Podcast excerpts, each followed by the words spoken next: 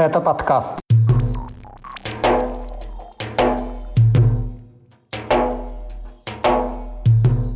Сообщение о возможном ранении в Украине депутата Госдумы от Чечни Адама Делимханова, контракт отряда «Ахмат» с Министерством обороны, отправка кадыровцев в Белгород, история, сбежавшая от домашнего насилия уроженки Чечни и смерть антивоенного активиста в спецприемнике в Ростове-на-Дону.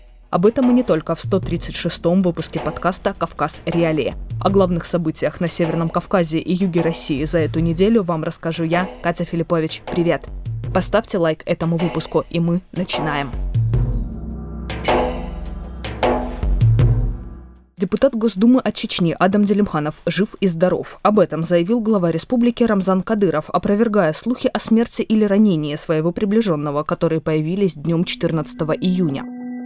Напомним, изначально о возможной гибели Делимханова заявил воюющий за ВСУ политолог Кирилл Сазонов. Он утверждал, что чеченский депутат был убит в результате операции украинских подразделений в оккупированном Приморске Запорожской области. По словам Сазонова, вместе с Делимхановым погибли еще около 200 человек. Эта информация не была подтверждена. В России одним из первых о ранении Делимханова утром 14 июня сообщил телеканал Минобороны России «Звезда» со ссылкой на пресс-службу Госдума. Позднее этот канал дважды отредактировал сообщение на своем сайте, сперва указав источником информации о ранении Делимханова пресс-службу партии ЛДПР, а в последней версии публикации и вовсе опровергнув гибель депутата. Телеграм-канал «База» со ссылкой на неназванных официальных представителей парламента и партии ЛДПР писал, что они не давали комментарии каналу «Звезда». Председатель Госдумы Вячеслав Володин утром того же дня заявил, что Адам Делимханов, цитата, «жив и здоров». При этом Рамзан Кадыров в своем телеграм-канале изначально сообщил, что Делимханов якобы не выходит на связь. Он попросил украинскую разведку, цитата, предоставить информацию о том, по какому именно месту и по каким позициям был нанесен удар. Конец цитаты. За эти сведения Кадыров пообещал щедрое вознаграждение. Это снова цитата. Госагентство ТАСС со ссылкой на заявление командира спецназа Ахмат Аптия Лаудинова писало, что Делимханов жив и находится в Чечне. Через полчаса после публикации этого сообщения Алаудинов в своем телеграм-канале заявил, что он якобы выезжает в направлении места происшествия с Делимхановым. И дальше цитата Алаудинова. «Поступила команда найти его там любыми путями и вывести, чего бы это ни стоило», написал в своем канале командир спецназа Ахмат. Позднее Алаудинов публикацию отредактировал. Он добавил к тексту эмодзи, в том числе с изображениями верблюдов и мамонтов. К вечеру в телеграм-канале Кадырова появилось видео, на котором он сам, Делимханов, а также председатель парламента Чечни Магомед Даудов и министр печати республики Ахмед Дудаев сидят в траве у разложенной карты боевых действий в Украине.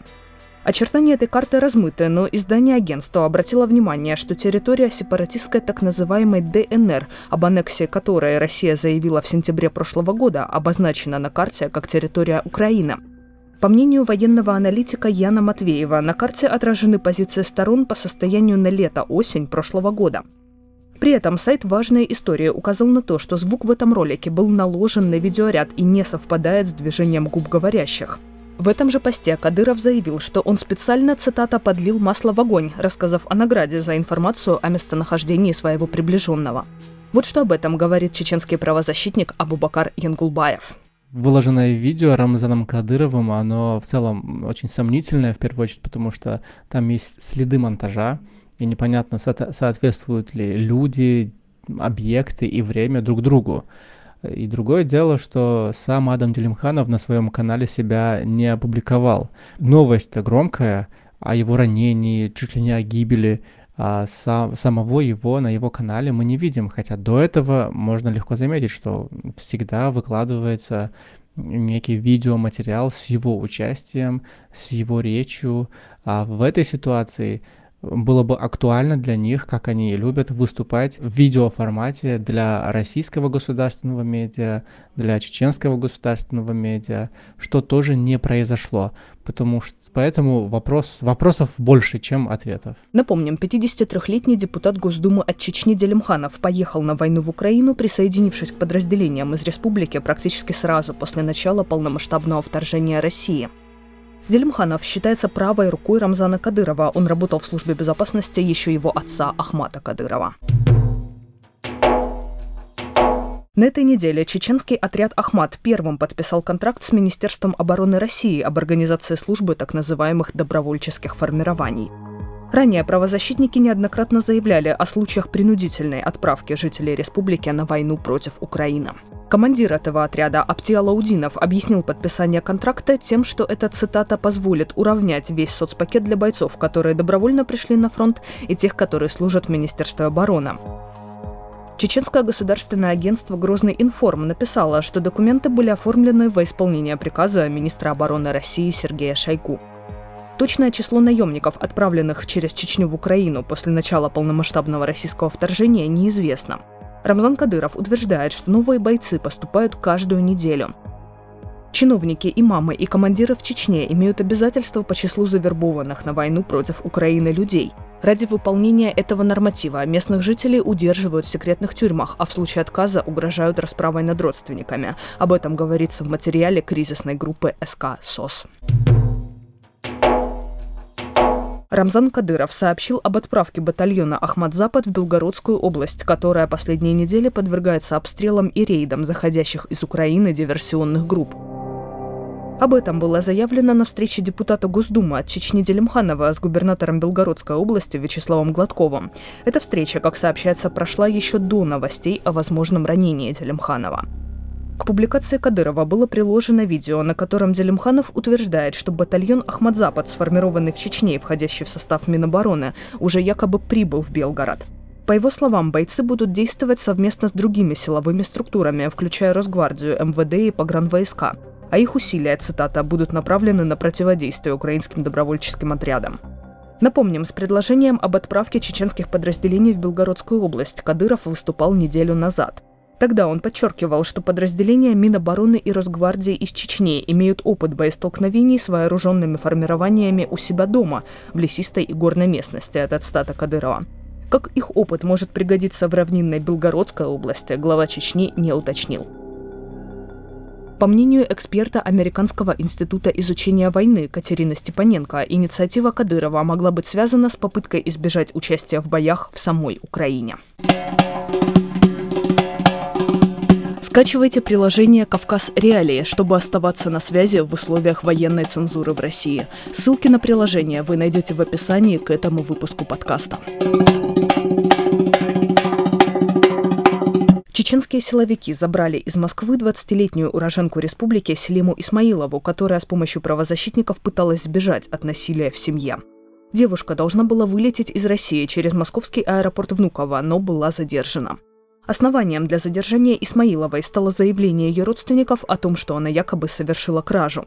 Как указывают правозащитники, это стандартное формальное обвинение, по которому часто ловят бегущих от домашнего насилия на Северном Кавказе девушек – Сутки Исмаилову продержали в отделении, а на следующее утро увезли в Грозный. Об этом деле нашему подкасту рассказывает сотрудница Центра защиты пострадавших от домашнего насилия Софья Русова. Оказалось, что якобы против нее возбуждено уголовное дело, она находится в розыске. А, три часа ее держали в отделе полицию, а, адвокаты требовали. Сначала не было а, понятно, что за уголовное дело, подробностей не было сказано. Полицейские ждали, что из Чечни им перешлют постановление о возбуждении уголовного дела. В итоге уже там после трех часов и требования адвокатов э, были пересланы документы, а, значит, о том, что против нее возбуждено дело по статье о краже, статья 158, часть 2 УК РФ, а, и якобы она находится в розыске с апреля. Сейчас данные Селимы Исмаиловой есть в базе МВД России. Там указано, что она разыскивается по статье Уголовного кодекса, но без указания конкретной статьи. А в качестве контактного телефона указан номер отдела ГИБДД по Ачхой-Мартановскому району Чечни. Исмаилова в 12 лет вместе с родителями, братьями и сестрами переехала в Германию. Там она подвергалась насилию из-за конфликтов с матерью. Летом 2021 года Селиму отправили к бабушке в чеченский Ачхой-Мартан, а прилетевший туда из Германии отец начал систематически ее избивать и угрожать убийством. Правозащитники помогли Исмаиловой с выездом из Чечни. Несколько месяцев в ожидании оформления документов она жила в убежище в Москве. В изоляторе временного содержания в Ростове-на-Дону умер отбывавший третий административный срок подряд 40-летний Анатолий Березиков. Его заподозрили в расклеивании листовок украинского проекта «Хочу жить», который помогает российским военным сдаться в плен. Березиков подвергался пыткам и неоднократно заявлял, что ему угрожают убийством. Он умер за день до освобождения.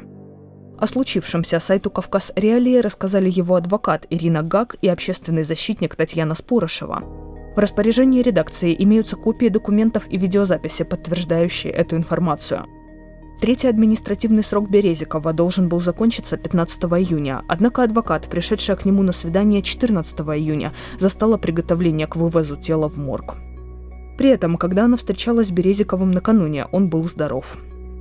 В первый раз Березикова задержали 11 мая. Как следует из заявления, которое он подписывал, сотрудники полиции позвонили ему в дверь, назвавшись соседями. Когда Березиков им открыл, они ворвались в квартиру, избили его и провели обыск, не предъявив при этом и не составив никаких документов. Березикова отвезли в суд, который назначил ему 10 суток административного ареста по статье о неповиновении полиции. По истечению этого срока Березикова снова задержали, составили на него протокол о мелком хулиганстве и назначили еще 10 суток ареста. 31 мая, когда истек и этот срок, на него составили третий протокол и снова о мелком хулиганстве. Тогда Березикова отправили под арест на 15 суток. Все аресты Березиков отбывал в спецприемнике на улице Семашко в Ростове-на-Дону. Березиков рассказывал, что перед заседанием 31 мая силовики вывозили его из спецприемника за город, где запугивали, применяли к нему электрошокер и вынуждали отказаться от услуг адвоката. Об угрозах дальнейшими пытками, изнасилованием и убийством он сообщил своему защитнику. Использование электрошокера подтверждается и фотографиями следов на теле активиста, которые сделал адвокат.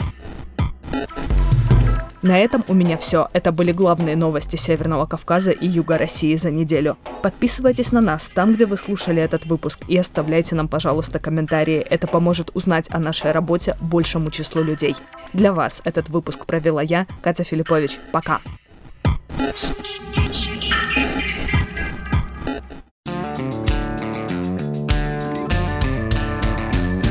Студия подкастов «Радио Свобода».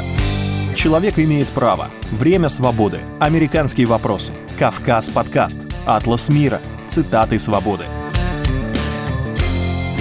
Скучно не будет. Слушай на всех подкаст-платформах. Просто надень наушники. Подкасты «Радио Свобода».